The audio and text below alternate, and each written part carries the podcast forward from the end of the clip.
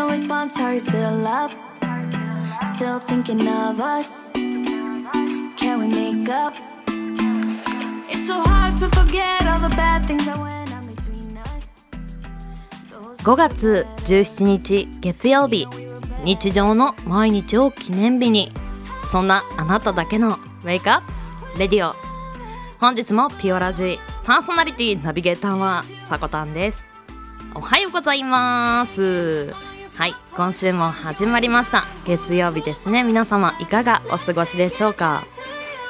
あのタイトルの方でびっくりされた方というのはこれを聞いている中の人には多かったと思います、まあ、先にこちらの方から簡単にご説明させていただきますと5月31日をもってこの「ピオラジ」という番組を終了させていただきます。本当に長い間、あのーたくさんの人に聞いてもらって感謝の気持ちでいっぱいです。またまあこのね終了を発表してから2週間の間はピオラジは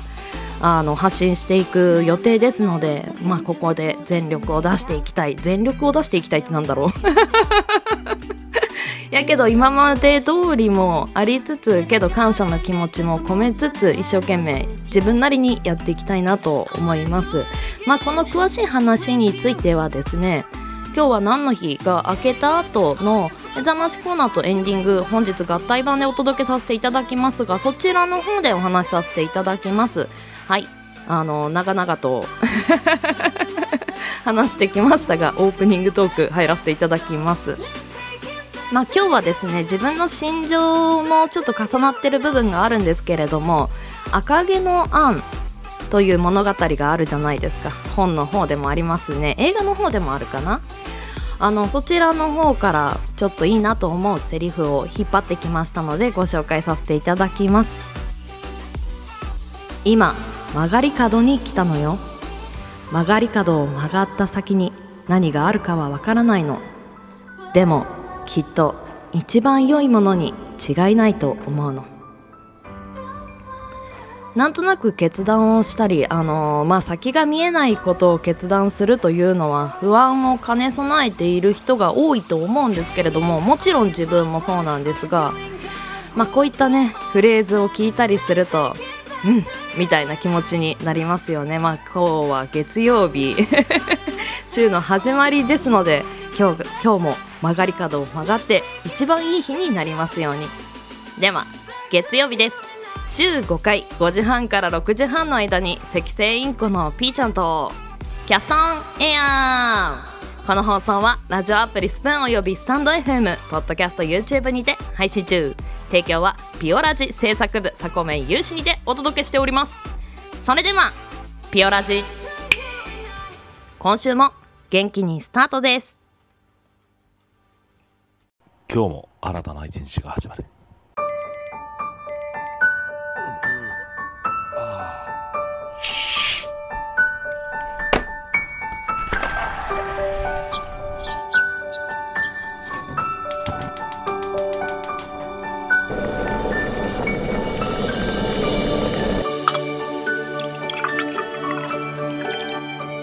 毎朝5時半から6時半の間に赤星インコのピーちゃんと当たり前の毎日をかけがえのない日々にピオラジ今日は何の日？月曜金曜担当のさこたんです堂々とね火曜日担当のリゾーです。2個も食べちゃいます。水曜日各週担当のきらこですいくつか投稿されたんです水曜日各週担当ヨッシーです。皆さんよろしくお願いしますね。木曜日各週担当のふみですあと1話だけ見たい。木曜日各週担当のデウです。僕は大好き。では本日のアラカルトは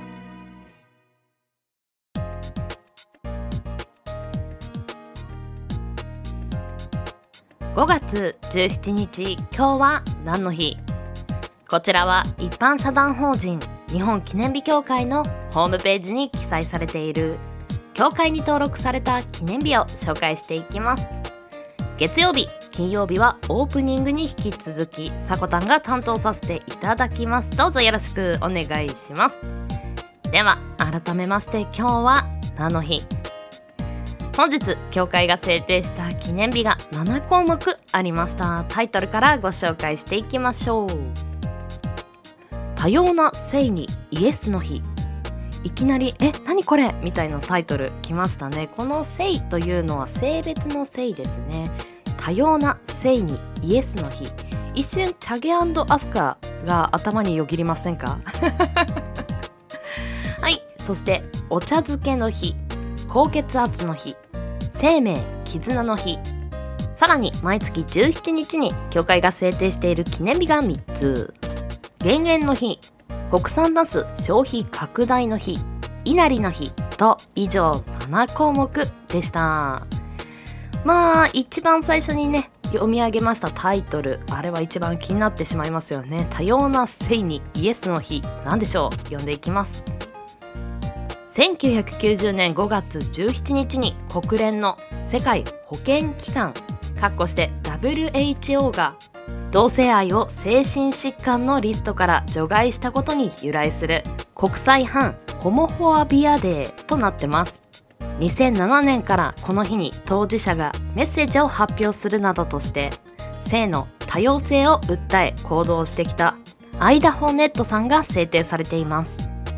多様な性を認め合う気持ちを広めることが目的だそうです、これほんとタイトルだけ一瞬見るとチャゲアスカさんのなんか曲のお話かなと。まあファンの人が制定したりしたのかななんて思ったんですけれども全然内容は違いましたね。多様な性にイエスの日、うん。こういうふうにあのウェブや自分のね個人アカウントから発信できる情報って本当に昔より多くなってで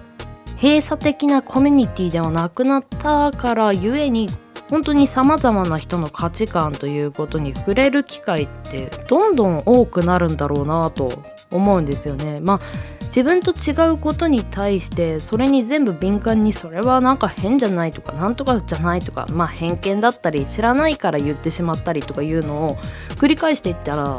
あのその人自身もちょっと疲れてしまうんじゃないかなというのも私思うんですよね。へえそうなんだっていうようなあのへえぐらいの相づちの距離感って結構必要になってくるのかなと思いました。多様な性にイエスの日をね通して私はちょっとそんなことを感じてしまいました。はいでは続きまして。ちょっと近しいのかな？あのなまあまあジャンルとしては近しいような気がするので生命絆の日見ていきましょうか。ドナーかっこして臓器提供者の存在なしには成立しない移植医療。それは自らの生命の代わりに他人の生命を救うギフト・オブ・ライフの精神を持つドナーとその家族の善意によって支えられています。新緑の生命燃え立つこの時期5月にドナーあ17をドナーうーんとその家族が社会的に深く理解され生命の大切さ生命の絆を多くの人が考える日にと日本ドナー家族クラブさんかっこして JDFC さんが制定されています。ドナー提供者ですか。今日は週明けから1個目のあのタイトルもそうですし2個目のタイトルもなかなかねあのボディーブローが効いているというか何か身近にいる人がきっかけだったりしてこういうことを深く考えたりあとはまあテレビのドキュメンタリーとか、まあ、YouTube のドキュメンタリーとかそういった映像からこういうことを考えたりすることってたまにあると思うんですけれども。身近にいない限りはそこまであの考えきってない人もいると思うんですよね。自分の意見としてこれはこう考えているということは私はこのジャンルに対してはまだなかなかちょっと言えないというか自分の意見も言えないような形なんですけれども。けどこういう触れ合う機会。まあ今回は記念日でこの機会をいただきましたがその時にねちゃんと答えが出なくてもいいと思うんですけどその時に情報を収集したり収集して考えたりで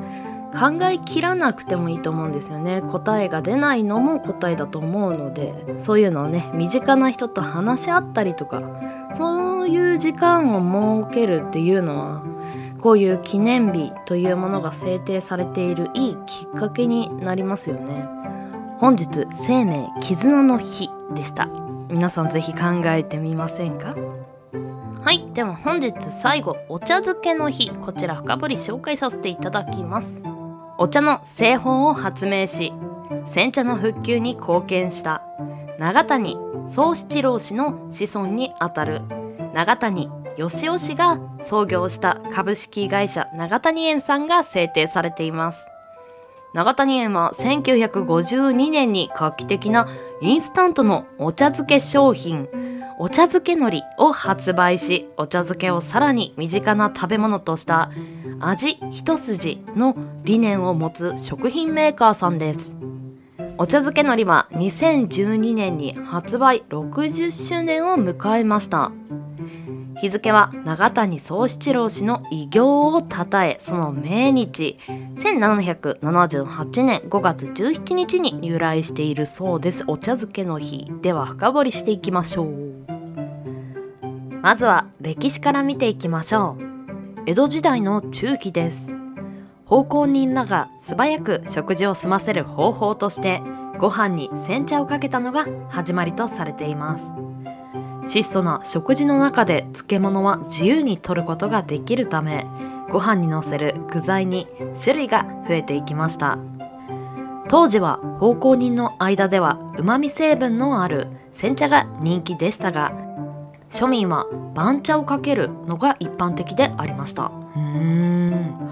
また江戸時代の炊飯は1日1回が基本で朝に炊いたご飯を夜はお茶やお湯をかけて食べている習慣があったそうです。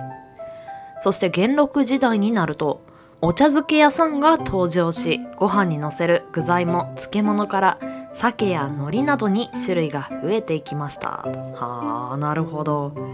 確かにあの漬物だけでもさっぱりしてて美味しいんですけど海苔とかね鮭とかのタンパク質が乗ることによってごちそう感がさらに増しますよね。そしてお茶漬けの豆知識として一つブブ漬けというのがあります。このブブ漬けというのはお茶漬けの京都弁の呼び方だそうです。ブブ漬けって聞いたことあるんですけど私お茶漬けのことだとは思ってなかったです。他人の家でブブ漬けを勧められたり出されたりすると帰宅を催促するサインともされています。あ日本人っぽいですね。帰ってくださいとなかなか言いにくいですからね。もう夜も更けてきましたね。とすっとお茶漬けを出されたりするとあそろそろ帰宅するかみたいなね促すような 合図になるんでしょうね。現代ではその風習は少なくなってきていますが落語ではよく使用される展開の一つだそうです。うーんブブ漬け。いやこれちょっと風流でいいな。面白いですね。手段として知っておくのは便利かもしれませんね。はいでは本日協会が制定した記念日7項目紹介させていただきました。明日火曜日担当していただくのは地蔵さんです。よろしくお願いします。CM 明けは目覚ましコーナーとエンディング同時にお届けさせていただきます。どうぞお付き合いください。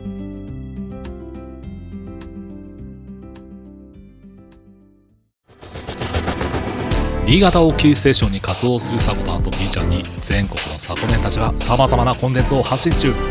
ホームページは www.sakotan.com でアクセスまたはおさこの部屋で検索。YouTube サコタンチャンネルもグローバルに展開中。チェックイアウト。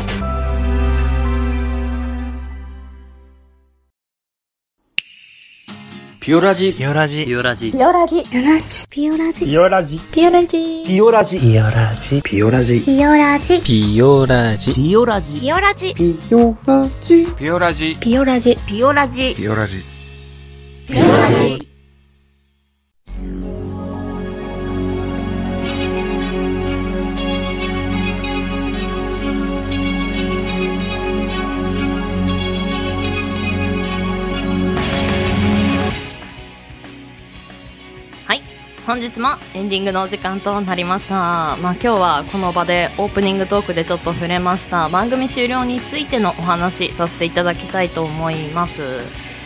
まああのこの番組終了にあたってもうだいぶ前から計画していたことだったんですよね。去年の春先になりますがまあ2021年の夏頃にはちょっと私生活の変化が訪れる予定でしたのであのそこにあたってこの週5月曜日から金曜日の番組配信っていうのは難しくなるなということもまあその夏前頃にこの365回という私にとっては節目となる数字が来ることもあの分かっていたので、まあ、この365回で番組を終了するか、まあ、霧のいいところで霧のいいところまであの走って、まあ、この365回の時に番組終了の告知をするというのは決めていたことだったんですよね。であのまあ、この決めていたことなんですけれども自分で決めたことでもこのなんでしょう番組終了の期間が迫ってくると番組終了というところになかなか向き合えずにずっと続けたいとかあの聞いてくれているリスナーさんがいることとかにもあのやっぱり感情が出てくるものであすごく葛藤がありましたここまで。そして今もその葛藤の最中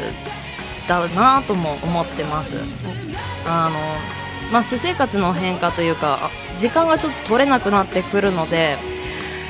続けたいという気持ちもあったんですけれども雑に番組を発信したくないなという気持ちもありそして集合というところであのそこをあなんでしょうメインに持ってきてこの番組というものを続けていくこともできたんですけれどもそれよりは新しいことに挑戦したいという気持ちやあのまだ知らないことを知りたいというかあのやったことないことをやってみたいという、まあ、冒険心といいますか。まあそっちに心が傾いていることも。で自分の生活の時間の尺度から見てもそっちの方がいいということが頭で分かっていてもこの番組のことを思うとやっぱり番組終了をしたくないという気持ちもずっとあったところなんですね。いやあのこの私は勝手に番組と言ってますがこれを番組にしてくれたのは他ならぬリスナーさんです。そして制作部の方や広報部の方やパーソナリティ一緒に声を届けてくれた方そしてあの番組に携わって出演していただいた方、まあ、多くの人にこの番組というものは支えられてあの来たんだなという気持ちとやっぱりこういうふうに一生懸命やってきた番組を雑に終わらせたくもないしそしてあの届けたくもないという気持ちも自分の気持ちを優先させました。あのけどこの1回目から365回に当たるまで数多くの学びがあり本当に大人になってからこんなに成長できる場所があるのかとこの、まあ、出会いもたくさんあってあのこの場所を本当に好きでで好きな分しっかり終わらせたいという気持ちを優先させました。まあお付き合いしていただいた方には本当に感謝の気持ちでいっぱいです。そしてあのまあこの5月31日をもって「ピオラジ」という番組は終わりますが最後まで一緒にあの走っていただけたら聞いていただけたら本当に嬉しいです。まあ、この私にとっても1年8ヶ月ピオラジと向き合っていてこの時間というのはかけがえのないものでいい時間になったなと。そしてこれをまた未来の自分が見た時にこの時間に頑張れたことというのがまたあの頑張れる要素になったらいいなと。そしてまあみんなの心の中にもこんな番組があったなということがいつか思い出してくれたらいいなと。まあこの最後2週間ピオラジらしく自分らしく発信していけたらいいなと思います。ぜひお付き合いください。ではピオラジは朝の元気と明るさが心に届くラジオを目指して今日は何の日や目覚まし情報を発信する。15分から20分程度の音声コンテンツです。朝のエンジンブーストにピオラジオここまでのお相手はさこたんでした。いってらっしゃい。行ってきます。いつも聞きに来てくれてどうもありがとう。今日も君はサコメンだ。今日も素敵な一日に。明日もあるよ。いってらっしゃい